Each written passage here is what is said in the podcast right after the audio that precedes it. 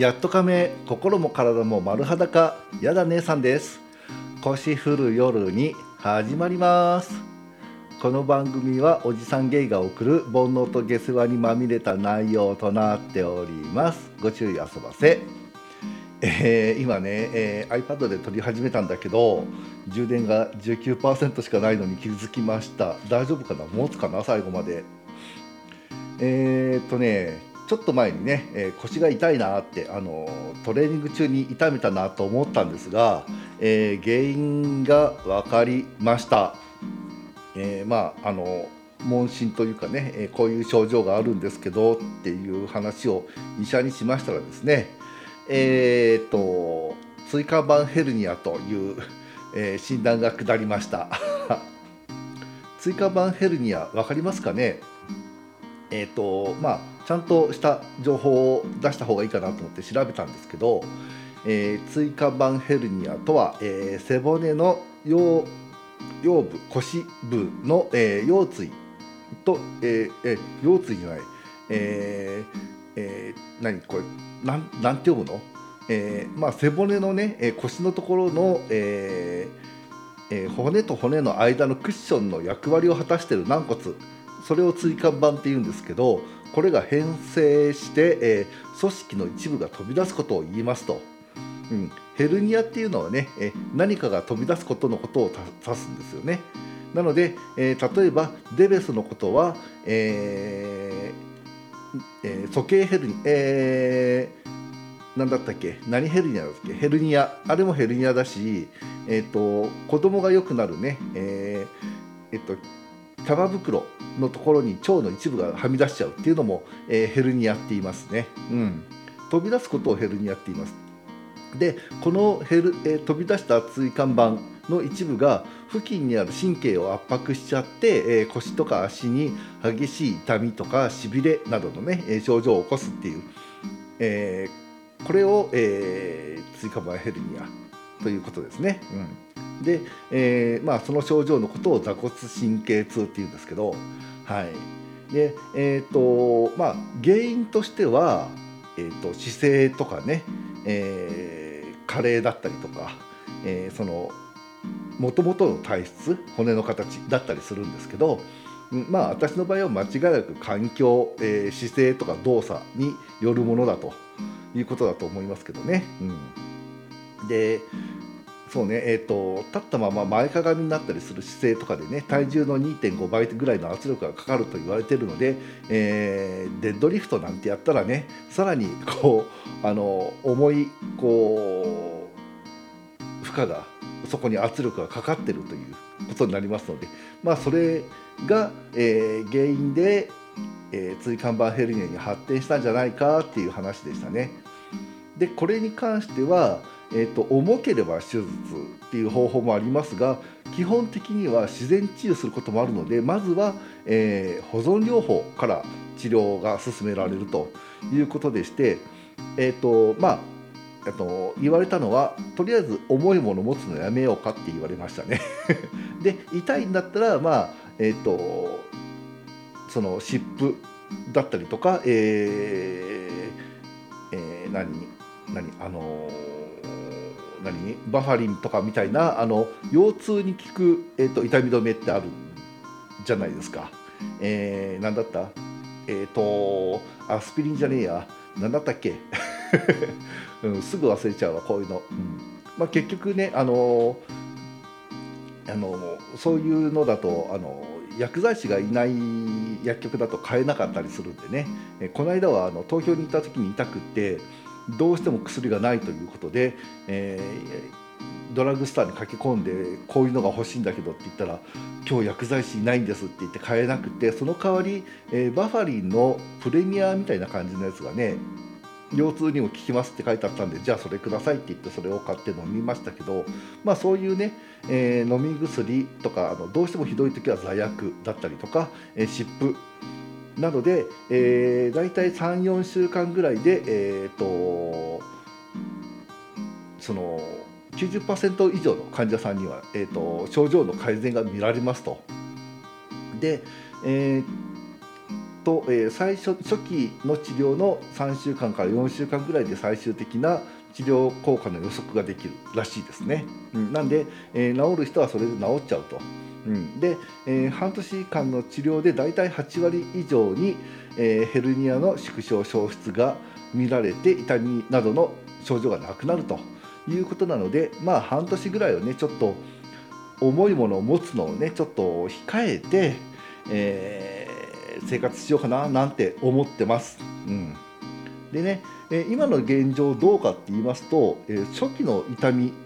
に関しては、えーと、ほぼ落ち着きまして、えー、通常に近い生活ができてます。うん、なんで、えー、ただね、えー、とはいえこうトイレとかでお尻を拭いたりする時にはね体をひねっちゃうのでちょっと痛かったりするんですが、ね、このひねるっていう動作がきついんですよ。うん、なんでただねこれもまああと数週間すれば収まってくるかなとは思ってます。まあ、それまでは、えー、トレーニングもね、えー、腰に負担かからないようなトレーニングに切り替えて気をつけながらやろうかななんて思ってますね。うん、あとは、まあ、姿勢普段の姿勢とかもね基本あの仕事の間は座りっぱなしだったりするんで、えー、その辺もねあのなんとかうまいこと途中立ったりとかして立つと私痛くなくなるんであの立ったり座ったりを繰り返しながらね、えー負担がかからないような生活をなるべく心がけていきたいななんて思ってます。じゃあねこうじゃあねトレーニング手を抜いているかって言ったらですねそうでもなかったりしまして、えー、あのよりハードになってます今のところ。これいつまで持つか分かんないんですけどね、うん、ちょっとねトレーニング方法を変えたんですよ。あの皆さん知ってますかね？あのテレビとかにもたまに出ているんですけど、えー、横川直隆さんって方ご存知ですかね？あのよくあのおバカ筋肉キャラみたいな感じで出てるんですけどあの方がこんなトレーニングしてるらしいよっていうのをね、えトレーニングパートナーの方が教えてくれました。でそれをそのまま実践してみてます、教えてくれたのは、えー、肩のトレーニングだったんですけど他のトレーニングにもね応用できそうだったので、えー、今のところ胸や背中や腕も今のところその方法でちょっとやっています。足だけはねちょっとまだ教わってからこう足の順番が回ってきてないんでやってないんですが、えー、この配信が、えー、公開された頃には、えやってるんじゃないかなやってないかなちょっと。うん。腰がねまだやっぱり不安なんでやらないかもしれないですけどね、うん、そんな感じですが、えー、効きとすごい効きそうです、うん、腕とかね肩はものすごい効いてるんで、うん、効きそうですよ。でやり方としてはねすごい簡単なことなんですよ。あのマックス重量って多分あのトレーニングやってる方は自分で把握してると思うんですがそれのね60%ぐらいの重量をセットして、えー、そのセッえー、重さの60%のね、えー、重さのそのものをまず限界回数まで上げます。で1分半休憩します。で2 5キロアップさせます。限界まで上げますっていうのを繰り返して3回以下しか上がらなくなったら今度はそこからまた2 5キロ刻みで重量を落としていくんです。なんでピラミッド型ってやつですね、えー、ピラミッド型で、えー、セットをするんですが問題はその下り、えー、落としていく時なんですが、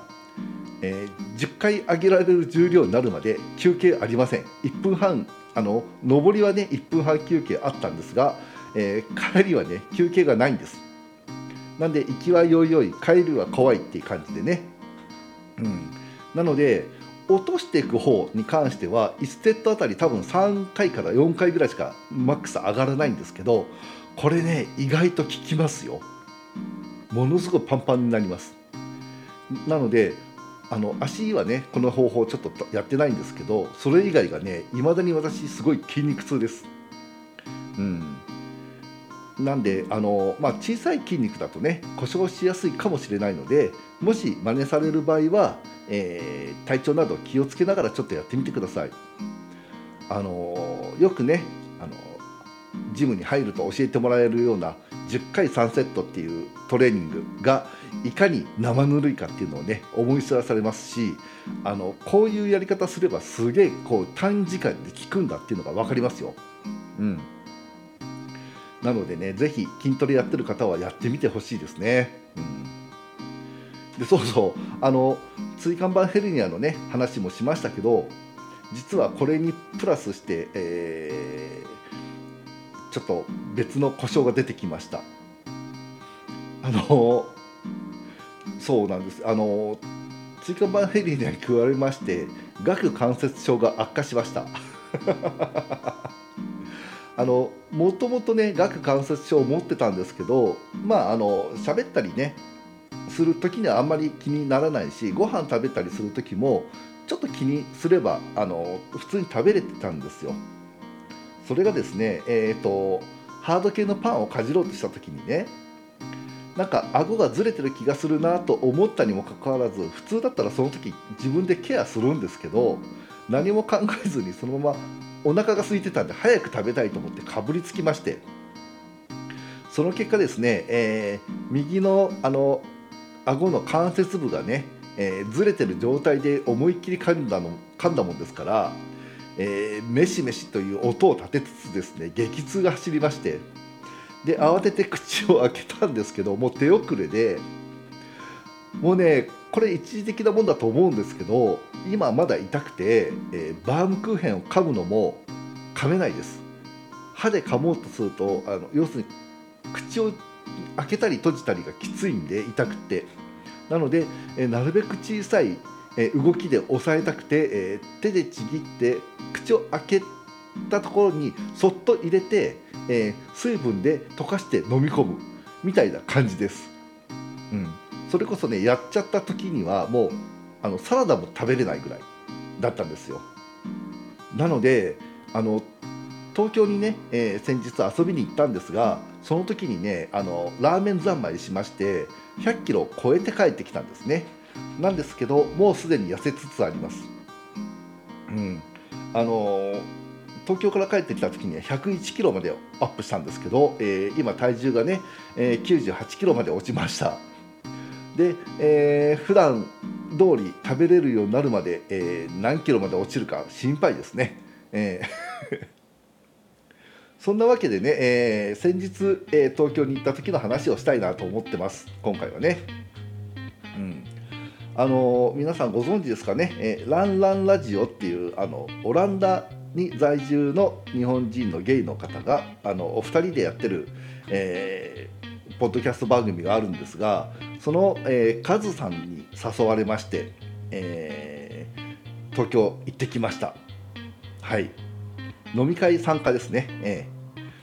ー、あの、飲み会やるんですけどもしもよかったら来ませんか？っていうね、えー、お誘い受けましてまあこの時を逃したらねえー、オランダ普段オランダに在住されてるのでカズさんに会う機会ないかもと思いましてね、えー、もう即あのホテル取りましてホテル押さえたのでぜひ参加させてくださいって言ってね、えー、参加させてもらいました、えちなみに、え今回の東京行き、え飲み会連続だったので、え他の人にはあんまり言わずえー、飲み会に参加される人にだけ、えー、行きますっていう話をしてね、えー、行きました。うんで、えー、初日は、えー、さっき言った、えー、ランランラジオのカズさんと、えー、2.5丁目ラジオのお三方、えー、こじこじさん、V ゾーさん、ボエちゃん、ねえー、それと、えー、グリーンルームダイアログの哲さんの、えー、皆さんに、えーとの飲み会に、えー、混ぜさせていただきまして、えー、もちろんね、えー、ランランラジオのカズさんは初めましてですしで2.5丁目の、えー、方はね、えー、ボイちゃん以外が初めましてでしたね。うん。こじこじさんはね、えー、画像を見ていたんですがちょっとねイメージ違いましたね、うん、画像の感じではねなんとなく硬い感じなのかなって思ってたんですけど実際はねあのもっと柔らかくて話し方もすごくあの柔らかい感じで話しやすい感じでね、えー、あのすごいこうフレンドリーな感じがしましたね。でそれに反して V 蔵さんがね、えー、全然イメージが違いまして アイコンしか知らなかったんですよ、うん、なんであんな感じかなと思いましたらね、えー、違ってましてえっ、ー、と声は V 蔵さんなのに目の前に座ってる方は誰ですかっていう感じでしばらく脳がパニックになりましたね、うん、でもねあの本当にあの声の雰囲気通りのあの感じのゆったり優しい感じの方でしたね。うん、でまあねこの時あの私調子に乗りまして普段お酒飲めないし飲んでないんですがあのお酒を頼む時にですね日本食事と日本酒のママリアージュがありますって言われましてでなんかあのすごく雰囲気の良さそうなお店だったもんですからそれをね、えー、じゃあ私お願いしますって言ってお願いしてしまったんですよ。えー、そしたらですね、えー、案の定酔っ払いまして、えー、多分皆さんに面倒な絡み方をしたと思います。けどあんまり覚えてないんですね。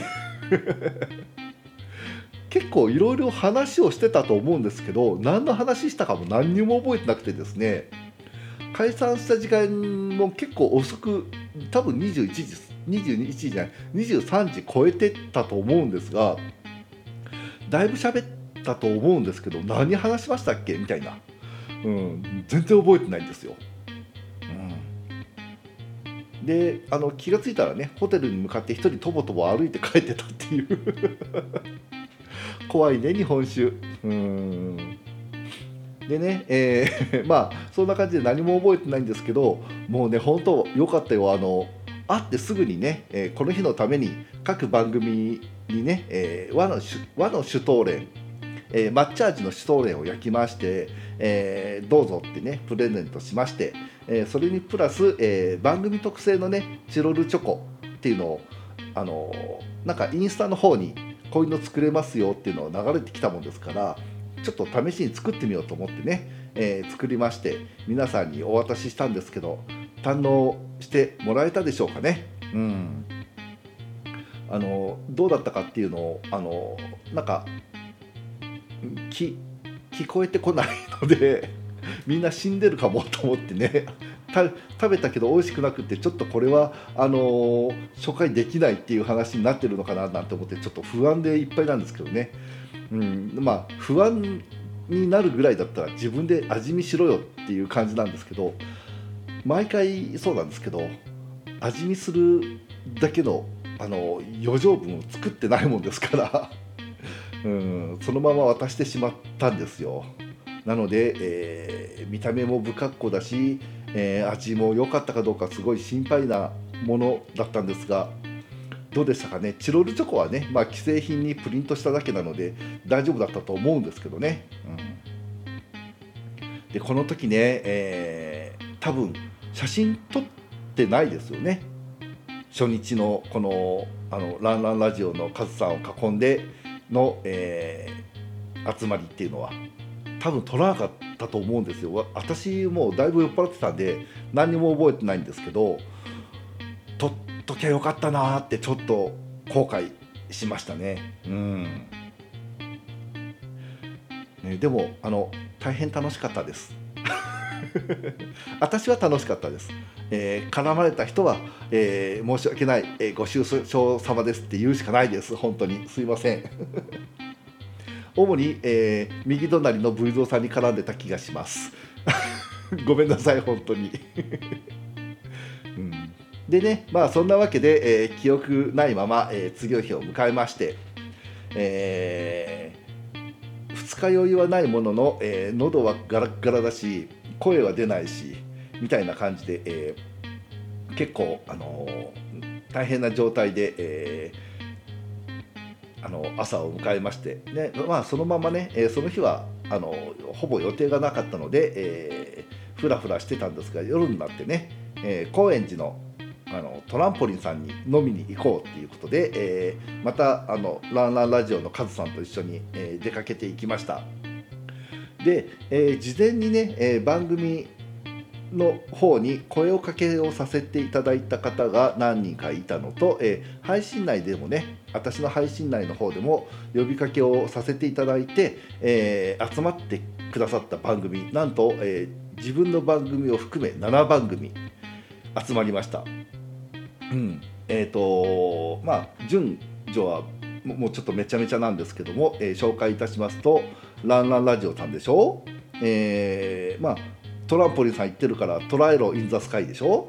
で、えー、あごめんなさいトライロインザスカイさんでしょ？で、えー、たそがれブルーアワーさん、えー、チャンネルノマドさん、えー、宇宙の法則さん余すことなくさん。この、えー、6番組プラス私で7番組ですね、うん、もうねカウンターいっぱいです。もう本当にわっちゃわちゃのごっちゃごちゃでねすごいこうごったにな感じがすごい楽しかったですね。うん、でねなんとこのチャンネルノマドのねノマドさんの、えー、市隆さんと余すことなくの、えー、藤井天音さんがミニライブしてくれましてそれぞれ1曲ずつね、えー、披露してくださいました。市隆さんの声ね初めて聞いたんですけどその歌声を。すごい素敵でしたね。歌詞もねすごい詩的な感じでねうっとり聞き入っちゃいました、うん、それまでこうワイワイ騒いでたのがもうみんなシーンとなってね聞き入ってましたね、うん、すごいいい歌でした。曲がすごい良くて。で天音さんの曲もね終わった後に私冗談っぽくね「泣いた!」って言っておあの騒ぎましたけど本当に実はうるうる来てました。ちょうどね その時の精神状態がねちょっとこうあの低空飛行をしてた時だったのでなんかね寄り添ってもらった気がしてね。うん。本当にあの軽くうるうる来てましたね、えー、本当にお二人ともね素敵な曲をありがとうございます。ねそれやったらって言ってこう後押ししてたねえー、トライロインザスカイのトラさんも本当にありがとうございます。いいいい日でしたねあの日は。うん。であのリスナーさんもね何人も集まっていただきましてあの番組聞いてますっていう声生の声ね。本当に嬉しかったな。普段ねうちの番組あのお便りとか感想とかの反応がね、えー、なかなかないもんですから聞いてますっていう言葉だけでもう嬉しかったしあのすごい面白いですとかね素のままやりたいようにやってるのが一番聞いてて面白いって言ってもらえたのが本当に嬉しくってねそれまでこううじうじ実はあの当日もね結構悩んだりしてたんですよ。うん、なのでまあ行ってももしかしたら一人楽しめないかもって思ってたんですがもうこの一言でね全て吹っ飛びましたね。うん、なので、え、今後は初心に戻って楽しく話したいことを一人じゃんじゃん喋っていきたいと思います。ね本当ありがとうございました。うんで、えー、ここでもね、えー、番組特製の、えー、チロルチョコと、えミニシュトーレンをこのこちらこちらではね焼いて持っていきまして無理やり押し付けてきました 味ねどうだったんだろうねワルシュトーレンの方もそうだけどミニシュトーレンの方も当然味見してないので、うん。ね、どの番組もねシュトーレンの感想多分出してないよね。ああ出してないというか私が聞いてないんだ。ちょっとね今あの自分のことでいっぱいいっぱいすぎて他のよその番組聞けてないもんですから、えー、もしかしたら感想とかね言ってくれてるかもしれないですけど、えー、私がそれを拾ってないもんですから。非常に心配です、うん、食べた後倒れたりとかしてないよね。大丈夫だよね。うん。であのー、ね、えー、当日えーと、チョコ、え、45個作って持っていったわけですが、え、全部なくなったんですが、えー、番組チョコのね、えー、画像公開は、えー、4月以降までちょっとお待ちください。えーね、理由はお話しした通りです、当日、当時ね、当日、うん、お話ししてましたが、えー、そういう理由なので、えー、ちょっとお待ちくださいねっていう感じですね。でもね、みんなあの喜んで持っていってくれたので、えー、またチョコね、あの、作ってみようかななんて思ってますね。うん、でそうそうあのねそういえば番組ステッカー作りましたよあのー皆さんどこで作ってるんですかっていうのをね、え配信内でも喋り、えーツイえーツイッター X でもポストしそれを自分でリポストしで、えーあんまりねこう実際作ったっていう人から情報が上がってこなかったんですがその中でねすごくいいところを教えてくれた方がいまして、えーそこに発注しました、えーでもうすぐに届きまして今ね、え最低ロットが100枚だったもんですから今現在手元に100枚ステッカーがあります。ねえー作ったからには全部配布するまでは、えー番組をやめるわけにはいかないので、えー頑張ってね布教活動したいなと思ってますこれをあのステッカー持ってね。うん、でどうせ作ったんだったら、えー何？今度はあの欲が出てきまして名刺も作ろうかななんて思ってましてね今いろいろ考えてるところです。もうちょっとねえっ、と番組のリンクとかを集めた、えーリンク集みたいなやつをね作ってからちょっとそっちの方は、えー動こうかなと思ってるんでもうちょっと後になるかなと思うんですが、えーいつかねちょっとセットで、あのーお渡しできるようになったらね布教活動頑張りたいかなと思ってますね。で、えーそんなわけで、えーもともとね、えートランポリンさんには、えー21時半には出ますっていう話だったのが、えーえー盛り上がりすぎまして22時過ぎまで居座ってしまいまして申し訳なかったです、うん、だいぶね、えー酔ってたので帰れるか心配だったんですが、えー無事ホテルまでは帰りました、えーでそんなわけで、えー東京 2days まあ実際はね2泊3日だったんですが、え3日目はね大雪が降るっていう予報だったので、えー早朝にチェックアウトしまして、えーもう午前中にはね名古屋に逃げるように帰ってきましたんで、えー 2days だったんですが久しぶりのねこう飲み会三昧は楽しかったですね。うんねこの会に誘っていただいた、えー誘ってくださった、えーランランラジオのカズさんは本当にありがとうございます。また、えー、快く受け入れてくださった2.5丁目の皆様、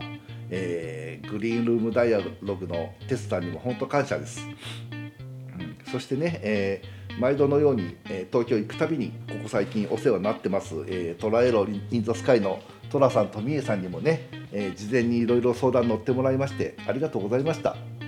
ね、集まってくれくださった、えーポッドキャスターさんや、えーリスナーさんにも感謝しかないです。